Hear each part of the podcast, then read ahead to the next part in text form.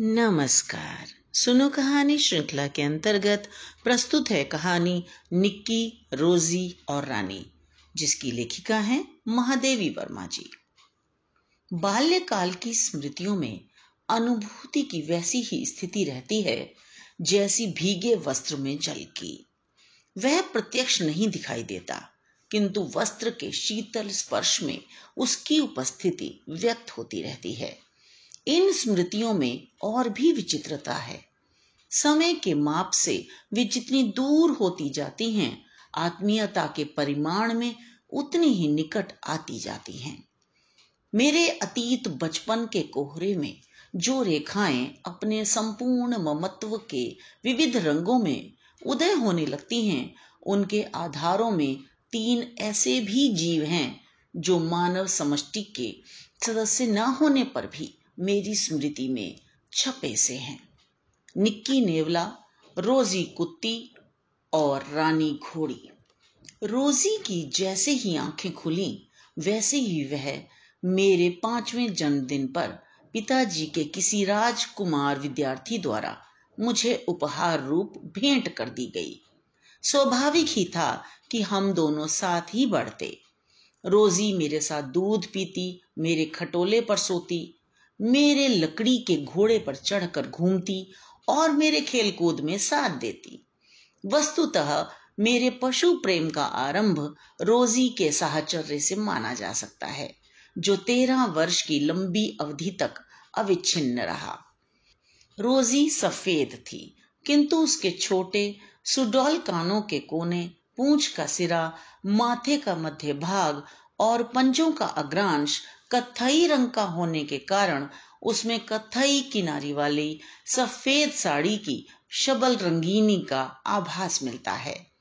वह छोटी पर तेज टेरियर जाति की कुत्ती थी और कुछ प्रकृति से और कुछ हमारे साहचर्य से श्वान दुर्लभ विशेषताएँ उत्पन्न हो जाने के कारण घर में उसे बच्चों के समान ही वात्सल्य मिलता था।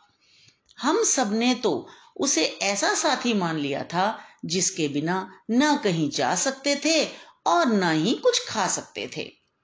उस समय पिताजी इंदौर के डेली कॉलेज, जो राजकुमारों का विद्यालय था, उसके वाइस प्रिंसिपल थे और हम सब छावनी में रहते थे, जहाँ दूर तक कोई बस्ती ही नहीं थी। हमें पढ़ाने वाले शिक्षक प्रातः और संध्या समय आते थे। इस प्रकार दोपहर का समय हमारे लिए अवकाश का समय था, जिसे हम अति व्यस्तता में बिताते थे। सबसे छोटा भाई तो हमारी व्यस्तता में साथ देने के लिए बहुत छोटा था, परंतु मैं, मुझसे छोटी बहन और उससे छोटा भाई दोपहर भर बया चिड़ियों के घोंसले तोड़ते, बबूल की सूखी और बीजों के कारण बजने वाली चीनियाँ बीनते, घूमते रहते। ग्रीष्म में जब हवा ठहर सी जाती थी, वर्षा से जब वातावरण गलकर बरसने सा लगता था और शीत में जब समय जम सा जाता था, हमारी व्यस्तता एक सी क्रियाशील रहती थी। घूमते घूमते थक जाने पर हमारा प्रिय विश्रामालय एक आम के वृक्ष से घिरा सूखा पोखर था, जिसका ऊँचा कगार पेड़ों की छाया में आठ आठ फुट और खुली धूप में चार पाँच फुट के लगभग गहरा था। कई आम के पेड़ों की शाखाएँ लंबी, नीची और सूखे पोखर पर झूलती सी थी। सूखी पत्तियों ने झड़ झड़ कर सूखी गहराई को कई फुट भर भी डाला था। हम तीनों डाल पर बैठकर झूलते रहते या रॉबिन्सन क्रूसो के समान अपने समतल समुद्र के गहरे टापों की सीमाएँ नापते रहते। घूमने के क्रम में यदि हमें कोई मकोई का पौधा या करौंदे की झड़ी फूली फली मिल जाती तो नंदनवन की प्रतीति होने लगती। हमारे इस भ्रमण में रोजी निरंतर साथ देती। जब हम डाल पर बैठकर झूलते रहते, वह कगार के सिरे पर हमारे पैरों के नीचे बैठी कूदने के आदेश की आतुर प्रतीक्षा करती रहती। जब हम पोखर की परिक्रमा करते, वह हमारे आगे आगे मानो राह दिखाने के लिए दौड़ती। और जब हम मकोई या करौंदे एकत्र करने लगते, तब वह किसी झाड़ी की छाया में बड़े विरक्त भाव से बैठी रहती। गर्मी के दिनों में आम के पेड़ों से छोटी बड़ी अंबिया हवा के झोंके से नीचे गिरती रहती और उनके गिरने के स्वर के साथ रोजी सूखे पोखर में कूदती और पत्तियों के सरसराहट भरे समुद्र में से उसे खोज लाती। कच्ची कैरी की चेपी लग जाने से बेचारी का गुलाबी छोटा मुँह धबीला हो जाता, परंतु वह इस खोज कार्य से विरत न होती। दोपहर को पिताजी कॉलेज में रहते और माँ घर के कार्य व छोटे भाई की देखभाल में व्यस्त रहती। रामा बाज़ार चला जाता और कल्लू की माँ या तो सोती या मांझ मांझ कर बर्तन चमकाने में दत्त चित्त रहती। वे सब समझते कि हम लोग या तो अपने कमरे में सो रहे हैं या पढ़ रहे हैं। हम कुछ ऊँची खिड़की की राह से पहले रोजी को उतार देते और फिर एक एक करके तीनों बाहर बगीचे में उतरकर करौंदे की झाड़ियों में छिपते छिपते अपने उसी सोने मुक्ति लोक में पहुँच जाते। तीन में से किसी को भी कमरे में छोड़ना शंका से रहित नहीं था, क्योंकि वह बिस्कुट, पेड़ा, बर्फ़ी आदि किसी उत्कोच के लोभ में मुखबिर बन सकता था। परिणामतः तीनों का जाना अनिवार्य था। रोजी भी हमारे निर्बंध संप्रदाय में दीक्षित हो चुकी थी, अतः वह भी साथ आती थी। हमारे अभियान के रहस्य को वह इतना अधिक समझ गई थी कि दोपहर होते ही खिड़की से कूदने को आकुल होने लगती और खिड़की से उतार दिए जाने पर नीचे बैठकर मनोयोग पूर्वक हमारा उतरना देखती रहती। कभी खिड़की से कूदते समय हम में से कोई उसी के ऊपर गिर पड़ता था, पर वह ची करना भी नियम विरुद्ध मानती थी। ऐसे ही एक स्वच्छंद विचरण के उपरांत, जब हम आम की डाल पर झूल झूल कर अपने संग्रहालय का निरीक्षण कर रहे थे, तब एक आम गिरने का शब्द हुआ और रोजी नीचे कूदी। कुछ देर तक वह पत्तियों में न जाने क्या खोजती रही। फिर हमने आश्चर्य से देखा कि वह मुँह में किसी जीव को दबाए हुए ऊपर आ रही है। वस्तुतः उस सूखे पोखर के नीचे कगार में बिल बनाकर किसी नकुल दंपत्ति ने प्रजापति के कार्य में सक्रिय सहयोग देना आरंभ किया था। उनकी नकुल सृष्टि का कोई लघु, परंतु हमारे ही समान अराजकतावादी सदस्य अपने सृजनकर्ताओं की दृष्टि बचाकर सूखी पत्तियों के समुद्र में ऊपर तैर आया था। पत्तियों से छोटा मुँह निकालकर उसने जैसे ही बाहर के संसार पर विस्मित दृष्टि डाली, वैसे ही अपने आप को रोजी के छोटे और अंधेर मुख विवर में पाया। निरंतर बिना दांत चुभाए, कच्ची अंबिया लाते लाते रोजी इतनी अभ्यस्त हो गई थी कि उस कुलबुलाते जीव को भी सुरक्षित हम तक ले आई। आकार में वह गिलहरी से बड़ा न था, पर आकृति में स्पष्ट अंतर था। भूरा, चमकीला रंग, काली कथई आँखें, नर्म नर्म पंजे, गुलाबी नन्ना मुँह, रोमों में छिपे हुए नन्ही सीपियों से कान, सब कुछ देखकर हमें वह जीवित नन्ना खिलौना सा जान पड़ा। रोजी ने उसे हौले से पकड़ा था, परंतु बचने के संघर्ष में उसके कुछ खरोंच लग ही गई थी। चोट से अधिक भय से वह निश्चेष्ट था। उसे पाकर हम सब इतने प्रसन्न हुए कि अपना घोंसला, चिकने पत्थर, जंगली कनेर के फूल आदि का विचित्र संग्रहालय छोड़कर उसे लिए हुए घर की ओर भागे। उस समय की उत्तेजना में हम अपने अज्ञात भ्रमण की बात भी भूल गए। परंतु माँ ने यह नहीं पूछा कि वह छोटा जीव हमें कहा और कैसे मिला। उन्होंने जीव जंतुओं को न सताने के संबंध में लंबा उपदेश देने के उपरांत उसे उसके नकुल माता पिता के पास बिल में रखाने का आदेश दिया। हमें बेचारे नकुल शिशु से बड़ी सहानुभूति हुई। छोटे से बिल में दिन रात पड़े माता पिता के सामने बैठे रहने में जो कष्ट बच्चे को हो सकता है, उसका हम अनुमान कर सकते थे। यदि एक छोटे कमरे में हमें सामने बैठाकर बाबूजी रात दिन पढ़ाते रहें और माँ सिलाई बुनाई में लगी रहें तो हमारा क्या हाल होगा? ऐसी ही कोई अप्रिय स्थिति बिल में रही होगी। नहीं तो यह इतना छोटा बच्चा भागता ही क्यों? अतः नकुल शिशु के बिल और बिल निवासी माता पिता की खोज में हम अनिच्छा पूर्वक गए। और खोज में असफल होकर निराश से अधिक प्रसन्न लौटे। अब तो उस लघु प्राणी का हमारे अतिरिक्त कोई आश्रय ही नहीं रहा। प्रसन्नता पूर्वक हमने अपने खिलौनों के छोटे बक्स को खाली कर उसमें रुई और रेशमी रुमाल बिछाया। फिर बहुत अनुनय विनय कर और उसके सब आदेश मानने का वचन देकर रामा को उसे रुई की बत्ती से दूध पिलाने के लिए राज़ी किया। इस प्रकार हमारे लघु परिवार में एक लघुतम सदस्य सम्मिलित हुआ। जब रामा की सतर्क देखरेख में वह कुछ दिनों में स्वस्थ और पुष्ट होकर हमारा समझदार साथी हो गया, तब हम रामा को दिए वचन भूलकर फिर पूर्ववत अराजकतावादी बन गए। माँ ने उसका नाम रखा था नकुल। जो उसकी जातिवाचक संज्ञा का तत्सम रूप था। किंतु न जाने संक्षिप्तीकरण की किस प्रवृत्ति के कारण हम उसे निक्की पुकारने लगे। पालने की दृष्टि से नेवला बहुत स्नेही और अनुशासित जीव है।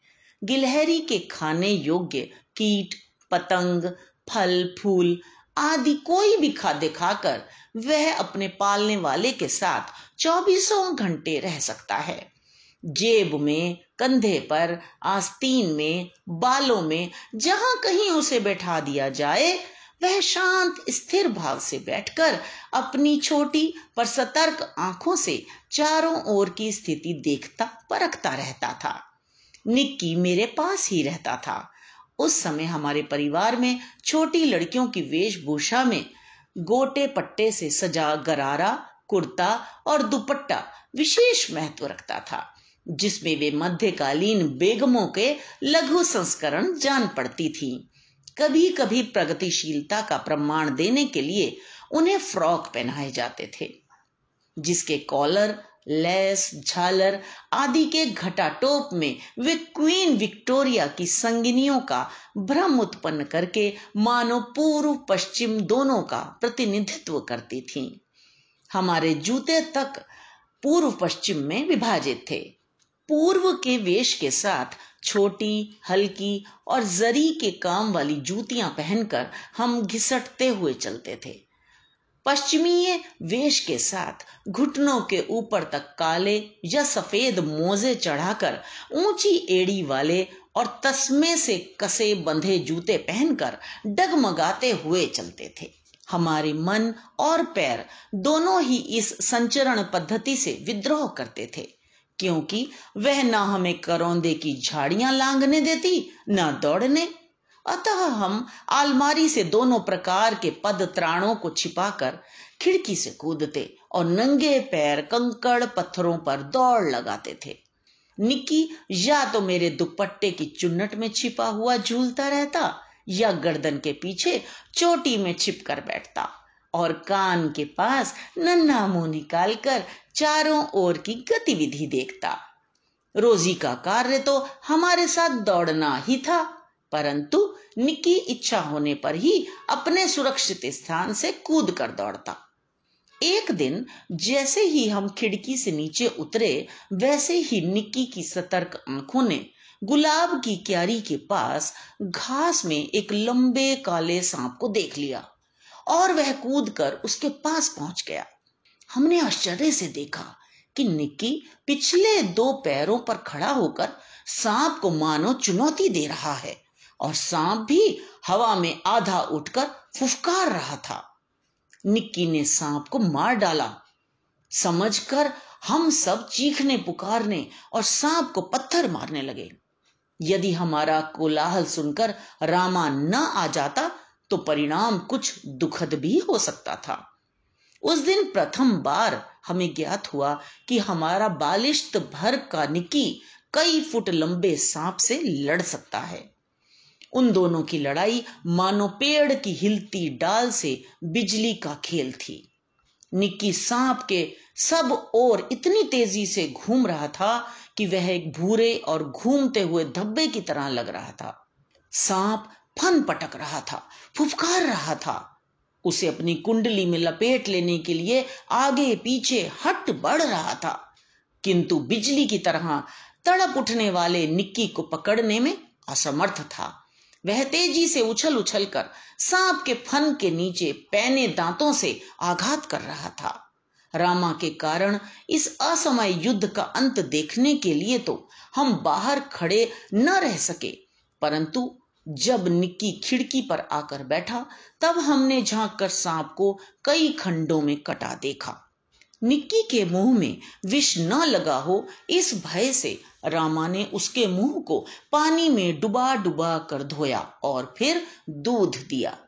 सांप जैसे विषधर को खंड खंड करने की शक्ति रखने पर भी नेवला नितांत निर्विष है।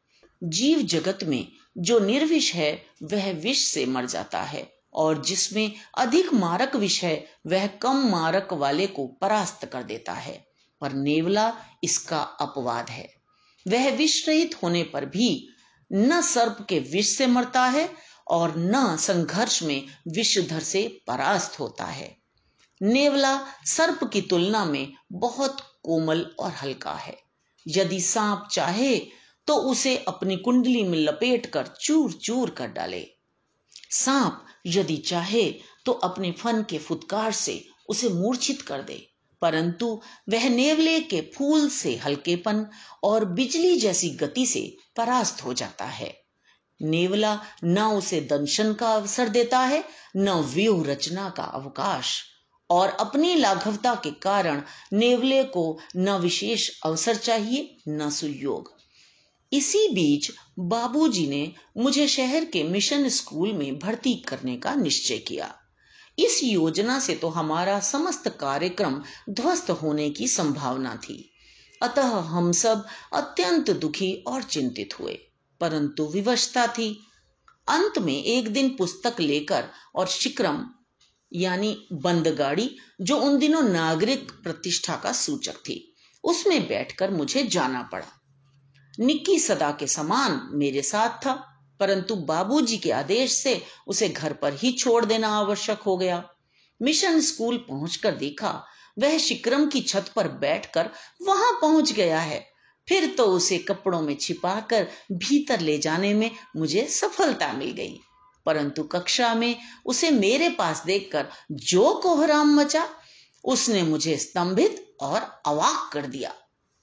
She has brought a reptile throw it away आदि कहकर सिस्टर्स तथा सहपाठिनियाँ चिल्लाने पुकारने लगी। तब रेप्टाइल का अर्थ न जानने पर भी मैंने समझ लिया कि वह निक्की के लिए अपमानजनक संबोधन है। मैंने कुछ अप्रसन्न मुद्रा में बार बार कहा कि यह मेरा निकी है, किसी को काटता नहीं, परंतु कोई उसके साथ बैठने को राज़ी नहीं हुआ। निरुपाय मैंने उसे फाटक के चार दीवारी तक फैली लता में बिठा दिया। परंतु उसके खो जाने की शंका से मेरा मन पढ़ाई लिखाई से विरक्त ही रहा। आने के समय जब निक्की कूद कर मेरे कंधे पर आ बैठा, तब आनंद के मारे मेरे आँसू आ गए। तब से नित्य यही क्रम चलने लगा। प्रतिदिन मुझे पहुँचाने और लेने रामा आता था और वह पालक के नाते निक्की के प्रति बहुत सदय था। अतः मार्ग भर निक्की मेरी गोद में बैठकर आता था और मिशन के फाटक की लता में या बाग में घूम घूम कर मेरी पढ़ाई के घंटे बिताता था। छुट्टी होने पर मेरे फाटक पर पहुँचते ही उसका कूद कर मेरे कंधे पर बैठ जाना इतना नियमित और निश्चित था कि उसमें कुछ मिनटों का हेर फेर भी कभी नहीं हुआ। मिशन का वातावरण मेरे लिए घर के वातावरण से भिन्न था। वहाँ की वेशभूषा भिन्न थी, प्रार्थना भिन्न थी, चित्र, मूर्ति आदि भिन्न थे। ईश्वर नाम भी भिन्न था। और इन सबसे बड़ी भिन्नता यह थी कि निकी का वहाँ प्रवेश निषिद्ध था। इसके उपरांत हमारे परिवार में एक सबसे बड़ा जीव सम्मिलित हुआ।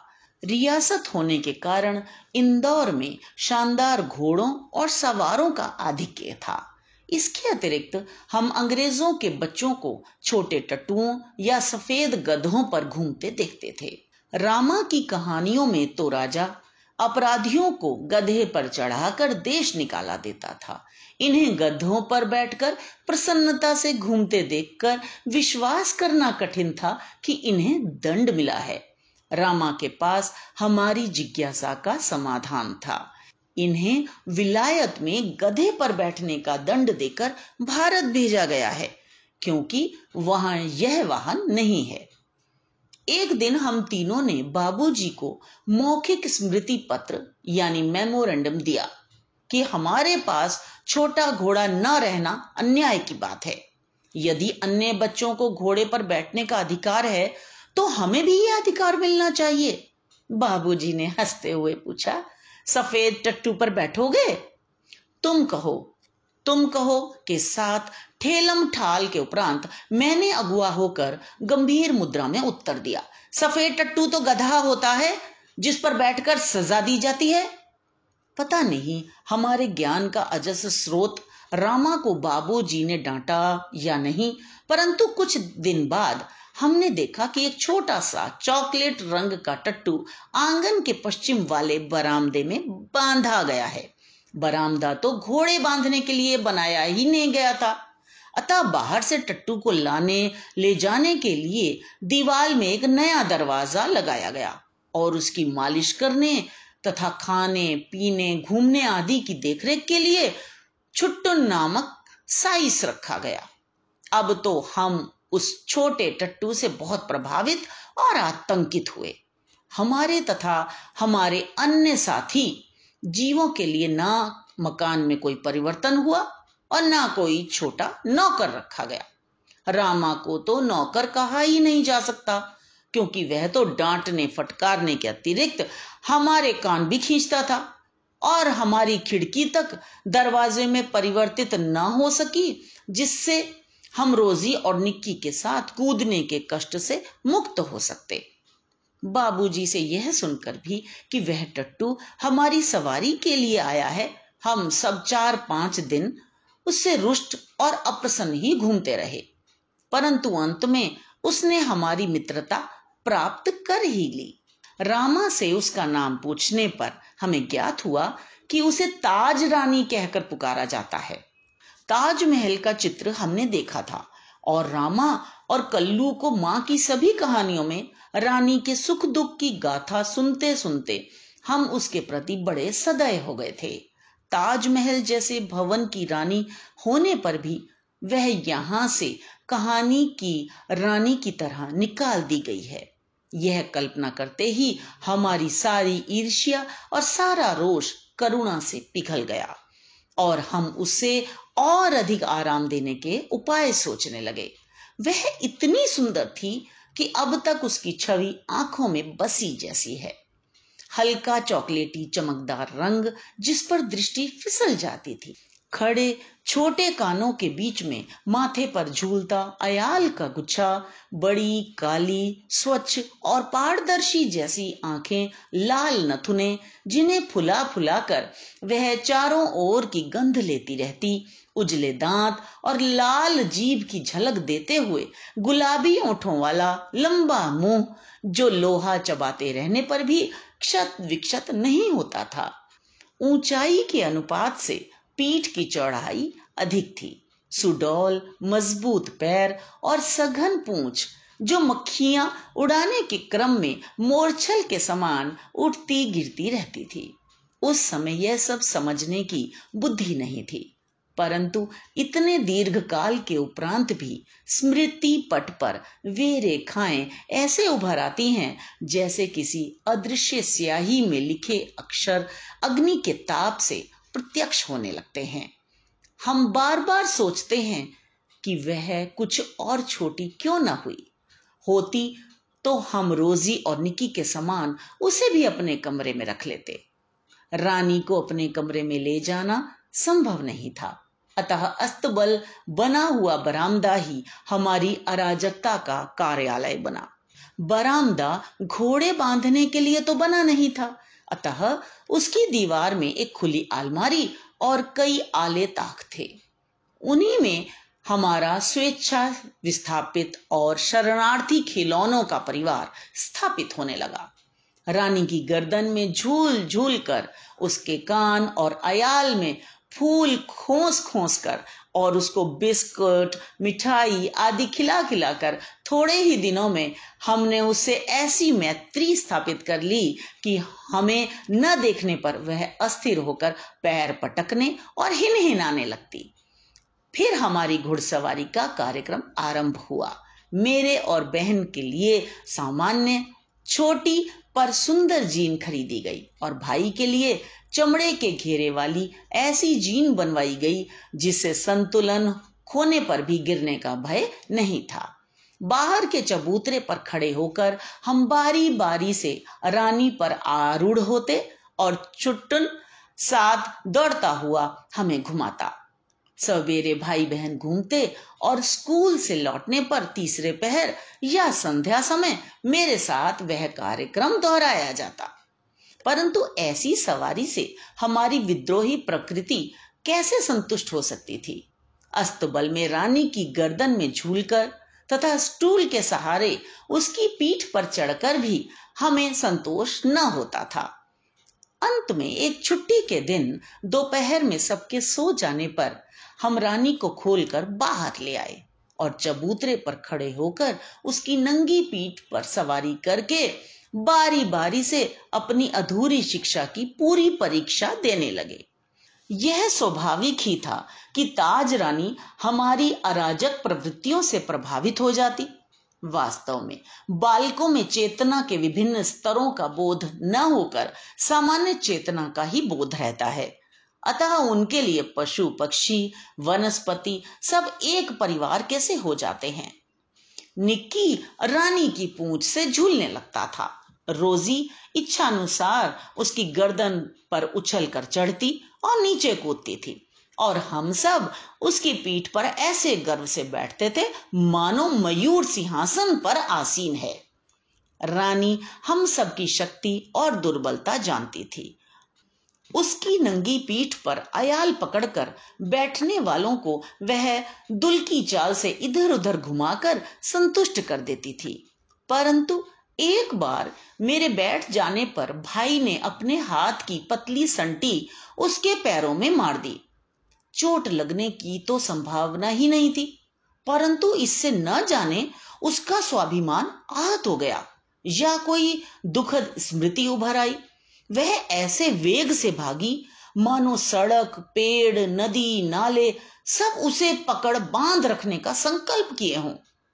कुछ दूर मैंने अपने आप को उस उड़न खटोले पर संभाला, परंतु गिरना तो निश्चित था। मेरे गिरते ही रानी मानो अतीत से वर्तमान में लौट आई, और इस प्रकार निश्चल खड़ी रह गई, जैसे पश्चाताप की प्रस्तर प्रतिमा हो। साथियों की चीख पुकार से सब दौड़े और फिर बहुत दिनों तक मुझे बिछौने पर पड़ा रहना पड़ा। स्वस्थ होकर रानी के पास जाने पर वह ऐसी करुण पश्चाताप भरी दृष्टि से मुझे देखकर हिन हिनाने लगी कि मेरे आँसू आ गए। एक बार भाई के जन्मदिन पर नानी ने उसके लिए सोने के कड़े भेजे। सामान्यतः हम कोई भी नया कपड़ा या आभूषण पहनकर रानी को दिखाने अवश्य जाते थे। सुंदर छोटे छोटे शेर मुँह वाले कड़े पहनकर भाई भी रानी को दिखाने गया और न जाने किस प्रेरणा से वह दोनों कड़े उतारकर रानी के खड़े सतर्क कानों में वलय की तरह पहना आया। फिर हम सब खेल में कड़ों की बात भूल गए। संध्या समय भाई के कड़े रहित हाथ देखकर जब माँ ने पूछताछ की, तब खोज आरंभ हुई, पर कहीं भी कड़ों का पता नहीं चला। रानी अपने कानों को खुरों से खोदती और हिनहिनाती रही। अंत में बाबूजी का ध्यान उसकी ओर गया और उन्होंने छुट्टन को कोने की मिट्टी हटाने का आदेश दिया। किसी ने कुछ गहरा गड्ढा खोदकर दोनों कड़े गाड़ दिए थे। दंड तो किसी को नहीं मिला। परंतु रानी सारे घर के हृदय में स्थान पा गई। एक घटना अपनी विचित्रता में स्मरणीय है। एक सवेरे उठने पर हमने रानी के पास एक छोटे से घोड़े के बच्चे को देखा। यह कहा था? कह कहकर हमने रामा को इतना थका दिया कि उसने निरुपाय घोषणा की कि वह नया जीव रानी के पेट में दाना चारा खाकर सो रहा था। भाई ने उत्साह से पूछा, और भी है? रामा ने स्वीकृति में सिर हिलाया। अब तो हम विस्मित भी हुए और क्रोधित भी। यह छोटे जीव कोई काम धाम नहीं करते। और हमको पीठ पर बैठाकर दौड़ाने वाली रानी का दाना चारा स्वयं खाकर उसके पेट में पड़े रहते हैं। भाई ने कहा, रानी का पेट चीरकर हम कम से कम एक और बच्चा घोड़ा निकाल लें। तब बच्चे घोड़ों पर वे छोटे भाई बहन बैठेंगे और रानी मेरी सेवा में रहेगी। प्रस्ताव मुझे भी उचित जान पड़ा, पर जब एक दोपहर वह कहीं से शाक काटने का चाकू ले आया, तब मेरे साहस ने उत्तर दे दिया। एक और था, समस्या की ओर हमारा ध्यान गया। आखिर हम रानी का पेट सिएँगे कैसे? माँ की महीन सुई से तो सीना संभव नहीं था। टाट सीने का बड़ा सूजा रामा अपनी कोठरी में रखता था, जहाँ हमारी पहुँच नहीं थी। कुछ दिनों के उपरांत, जब रानी का अश्व शिशु कुछ बड़ा होकर दौड़ने लगा, तब हमें न अपना क्रोध स्मरण रहा और न प्रस्ताव। फिर अचानक हमारे अराजक राज्य पर क्रांति का बवंडर बह गया और हमें समझदारों के देश से निर्वासित होना पड़ा। अवकाश के दिनों में जब हम घर लौटे, तब निक्की मर चुका था। रानी और उसका बच्चा पवन किसी को दे दिए गए थे। केवल दुर्बल, अकेली और खोई सी रोजी हमारे पैरों से लिपटकर कू कू करने लगी। तो ये तो थी कहानी। मुझे आशा है कि आपको अवश्य ही पसंद आई होगी। इसे दोस्तों के साथ शेयर करें। तो मिलते हैं अगली कहानी में। धन्यवाद।